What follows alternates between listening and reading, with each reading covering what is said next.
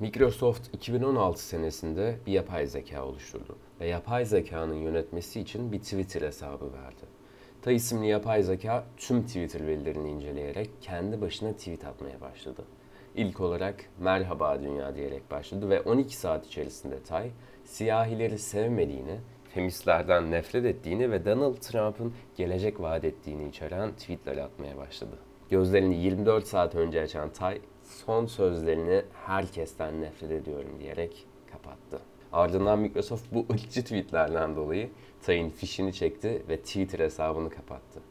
Şimdi bu anlatmış olduğum hikayeyi aklınızın bir köşesinde tutmanızı istiyorum. Çünkü bölümün ilerleyen sürelerinde yeniden değineceğiz. Harvard Üniversitesi'nde Profesör Dan Gilbert'e göre günün %46.9'unda otopilotta hareket ederek geçiriyoruz. Bu neredeyse günün yarısı ediyor. İki tür modumuz var.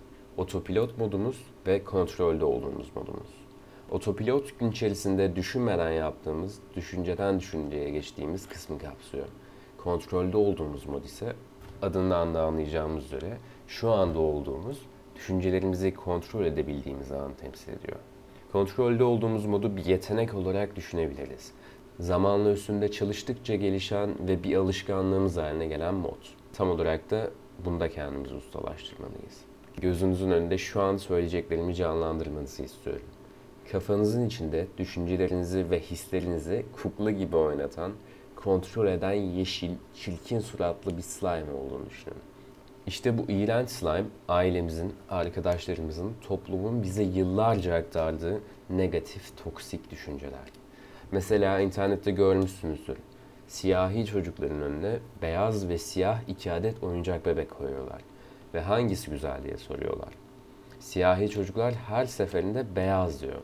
Nedeni sorulduğunda ise siyah pis bir renk, siyah çirkin diyor. Peki bu çocuklar öz iradeleriyle mi siyahın pis bir renk olduğunu düşünüyor dersiniz? Hiç zannetmiyorum. Toplum bizlere neyin ne olduğuna dair veriler aktarıyor ve çocukluğumuzdan itibaren bu verileri zihnimizde yerleştiriyoruz. Bir milletin kültürünü oluşturan şey de bu zaten. Toplumun her söylediği şey kötü değil tabii. Ama bizlere aktardığı negatif, kısıtlı, yobaz, inatçı, depresif hatta slime örneğindeki gibi toksik yeşil, yapış yapış iğrenç düşünceleri var. Bunlar bizim aile bireylerimizden veya yakın çevremizden gelebilir. Kaldı ki internet çağında yaşıyoruz ve burada tükettiğimiz bilgiler, algoritmanın bize sunduğu şeyler çok kritik. Twitter'ın Elon Musk'tan önceki sahibi Twitter'a bilinç diye hitap ediyordu. Sebebi çok açık sanıyorum. Sosyal medya artık insanların merkezi bir bilinci. Bunu algoritmalar ve Silikon Vadisi'ndeki inek öğrenciler çıkarları uğruna yönetiyor. Yani aslında gün içinde okuduğumuz kitap, izlediğimiz videolar, takıldığımız şahıslar hemen hemen her şey düşünce yapımızı kontrol etmekte ve şekillendirmekte önemli bir etken. Özellikle çocuklar için. Bölümün başında sizlere vermiş olduğum Microsoft tarafından yapılan yapay zeka TAI'yi hatırlayın. 24 saatlik kısa ömründe sadece Twitter'daki insanların atmış olduğu tweetlerin verilerini inceleyerek adeta kendi düşünce yapısını yarattı. Ve bunlar nefret dolu mesajlardı. Yapay zeka TAI'yi dünyaya yeni gözlerini açmış bir bebek olarak düşünün. Nefret kelimesinin kısıtlı düşüncelerin ve negatif, toksik diyalogların havada uçuştuğu kaotik, gri bir dünya. Böyle bir çevrede büyümek ve mental sağlığımızı korumak adeta bir yarış, hatta bir mücadele. Bilmen gereken şeyler podcast'inden herkese merhabalar. Ben Furkan ve bugün sizlere tam olarak bu mücadeleyi nasıl kazanacağımızdan, bahsetmiş olduğum zihnimize yapışan ve düşüncelerimizi kukla gibi kontrol eden o toksik yeşil slime'ı nasıl yok edeceğimizden bahsedeceğim. İngilizce'de sizlere bahsetmiş olduğum terim negatif self-talk yani açıklayacak olursak bir başımıza aklımızdan negatif düşünceler üretip bunu dillendirip kendi kendimizi kurban etmemiz durumudur. Evet kurban diyorum çünkü o düşünce yapılarımız sadece bizim duygularımızı değil aynı zamanda karar verme mekanizmamızı da etkiliyor. İsterseniz sağlıklı kendi kendine konuşma ve negatif kendi kendine konuşma arasındaki farklara bir göz atalım. Negatif kendi kendine konuşma İnsanlar benden daha başarılı, ben başarısızım der. Sağlıklı kendi kendine konuşma, başarılarını takdir ediyorum, onlardan kendim için ne öğrenebilirim der. Negatif kendi kendine konuşma, ya çok salağım o hatayı nasıl yaptım der. Sağlıklı kendi kendine konuşma, bir halt yedim ve bunun gelecekte tekrarlanmaması için ne yapabilirim der. en azından benim sağlıklı konuşmam böyle diyor. Ünlü antik Yunan filozof Heraktilos'un meşhur bir sözü var. Karakter kaderdir diye. Düşündüğümüz zaman bugün taşıdığımız benliğimiz bizim geçmişte başımıza gelen deneyimlerimizin, olayların bir bütünü. Kimi insan huzurlu ve mutlu bir aile yapısında yetişirken bir diğer insan aileye dahi sahip olamayabilir. Ve bu kaderdir. Peki biz kaderimizin yarattığı olumsuz her durumun kurbanı olup bununla mı yaşayacağız? Bu kanalı biraz takip ediyorsanız cevabımın hayır diyen bir çığlık olduğunu tahmin edebilirsiniz. Çevremizdeki insanlar bugüne kadar sizi etkiledi. Lakin bu durumu lehinize çevirebilirsiniz. Etrafınızdaki 5 kişinin ortalamasınız diye bir söz var. Duymuşsunuzdur. Etrafınızdaki insanlar aslında sizsiniz veya sizin bir yansımanız veya sizin gelecekte olacağınız bir yansımanız. Üzüm üzüme baka baka kararır diye boşuna dememiş atalarımız. Bu söyleyeceklerimi iyi dinleyin. Karakter, insanların kontrol edemediği, derinlerinden gelen bir şeydir. Ve belli başlı davranışlar sergilememize sebep olur. Etrafını güçlü karakteri olan insanlarla çevrelemelisin. Genellikle bu insanlar yanlış olduklarını söyleyebildiğin, kritik konuları objektif bir şekilde tartışabildiğin insanlar olur. Kendi karakterini ve düşünce yapını güzel şekillendirmek istiyorsan, hayatına aldığın insanların karizmasına, komik sözlerine veya eğlenceli havalarına kalmaktan ziyade derinlerinden gelen karakterine odaklan. Bunu yaptığınız zaman toksik bir ilişkiyi belki de çok önceden önlemiş olursunuz. Veya sizlere zarar verecek olan bir arkadaşınızı hayatınızdan size zarar vermeden çıkarabilirsiniz. Belki birçoğunuz etrafımda bana zararı dokunan arkadaşlarım var ama onları hayatımdan çıkaramam diyebilir. Ama bana sorarsanız bu tarz insanları hayatınızdan çıkarmak seçim değil, zorunluluğunuz. Düşünce yapınızı düzeltmek veya sıfırlamak sağ elinizle yazarken sol elinizle yazmaya başlamak gibi. Çalışırsanız kesinlikle yapabilirsiniz.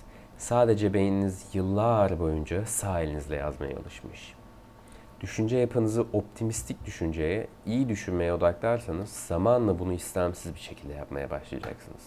Bir nevi alışkanlığınız haline gelecek.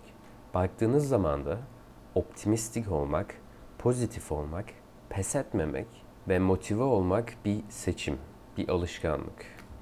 Tıpkı SAT komandolarının eğitimde öğrendiği alışkanlık gibi. Birçok insan olumlu düşünce yapısına sahip olmak ile toksik pozitiviteyi ve polyanlıcılığı karıştırıyor.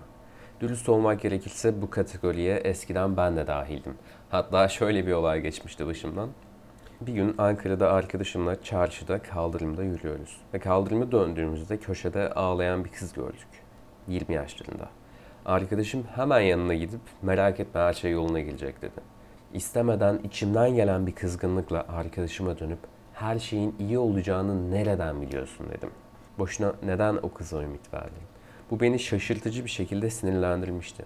Aslında o an arkadaşıma değil de sosyal medyada insanlara sürekli pozitif olmalıymışız gibi, sürekli mutlu olmalıymışız gibi şeyler sunan, hatta bundan kitaplar vesaire satarak para kazanan sahte yaşam koçlarınaydı. Farkında olmaksızın bu sahte yaşam koçlarından dolayı artık pozitif düşüncenin kendimizi kandırmak olduğuna kendi kendime inandırmıştım. Adeta bilinçaltım kaostan besleniyordu ve bu benim mental sağlığıma çok zarar veriyordu. Bir kere mutlu değildim. Ondan sonra ben bunun farkına vardım ve düzeltmek için nasıl optimistik düşüneceğimi ve nasıl kendimi daha olumlu düşünmeye yeteceğimi araştırdım ve denemelerde bulundum. Aslında insanlar olarak son zamanlarda biraz pesimistiz. Bu arada aranızda bilmeyenler veya terimi karıştıranlar varsa pesimist, kötümserlik, karamsarlık demek. İnsanlar sürekli insanoğlunun yarattığı şeylerden utanıyor ve sürekli birbirimizi yerin dibine çekmeye çalışıyoruz.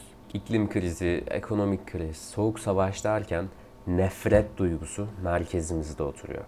İnsanlık olarak birbirimize ihtiyacımız var. Birbirimizi yukarı çekmeliyiz, aşağı değil. Genelleme yapmak gerekirse hepimiz birbirimizden daha beter durumdayız ve herkes hiçbir şey yokmuş gibi davranıyor. Sosyal medyada hayatımızın mükemmel karelerini paylaşıyoruz. Ama insanlık olarak o karanlık tarafa da ihtiyacımız var. Acılarımızı, zayıflıklarımızı birbirimizden, en önemlisi de kendimizden saklarsak ve birbirimizi aşağı çekersek gemi batar ve kimse kurtulamaz. İyi ve erdemli tarafımızı geliştirebileceğimize, birbirimizi cesaretlendirebileceğimize inanıyorum. Artık o kadar ümidimiz kırılmış ki en ufak bir cesaretlendirmede bir insanın hayatı değişebiliyor veya harekete geçebiliyor. Kendisini toparlayacak o gücü derinlerde bir yerlerde bulabiliyor. Aslında Ankara'da arkadaşımın ağlayan kıza yaptığı şey de buydu. İnsanlık olarak birbirimize ihtiyacımız var ve birbirimize yardım etmeliyiz. İster istemez bu durum beni bir şeyi düşünmeme sebep oluyor. İntihar etmekte olan bir insanı görseydiniz, onu nasıl ikna ederdiniz? Bu bölümün sorusu bu olsun. Bir sonraki bölümleri kaçırmamak için takip et butonundan beni takip edebilirsiniz. Kendinize iyi bakın.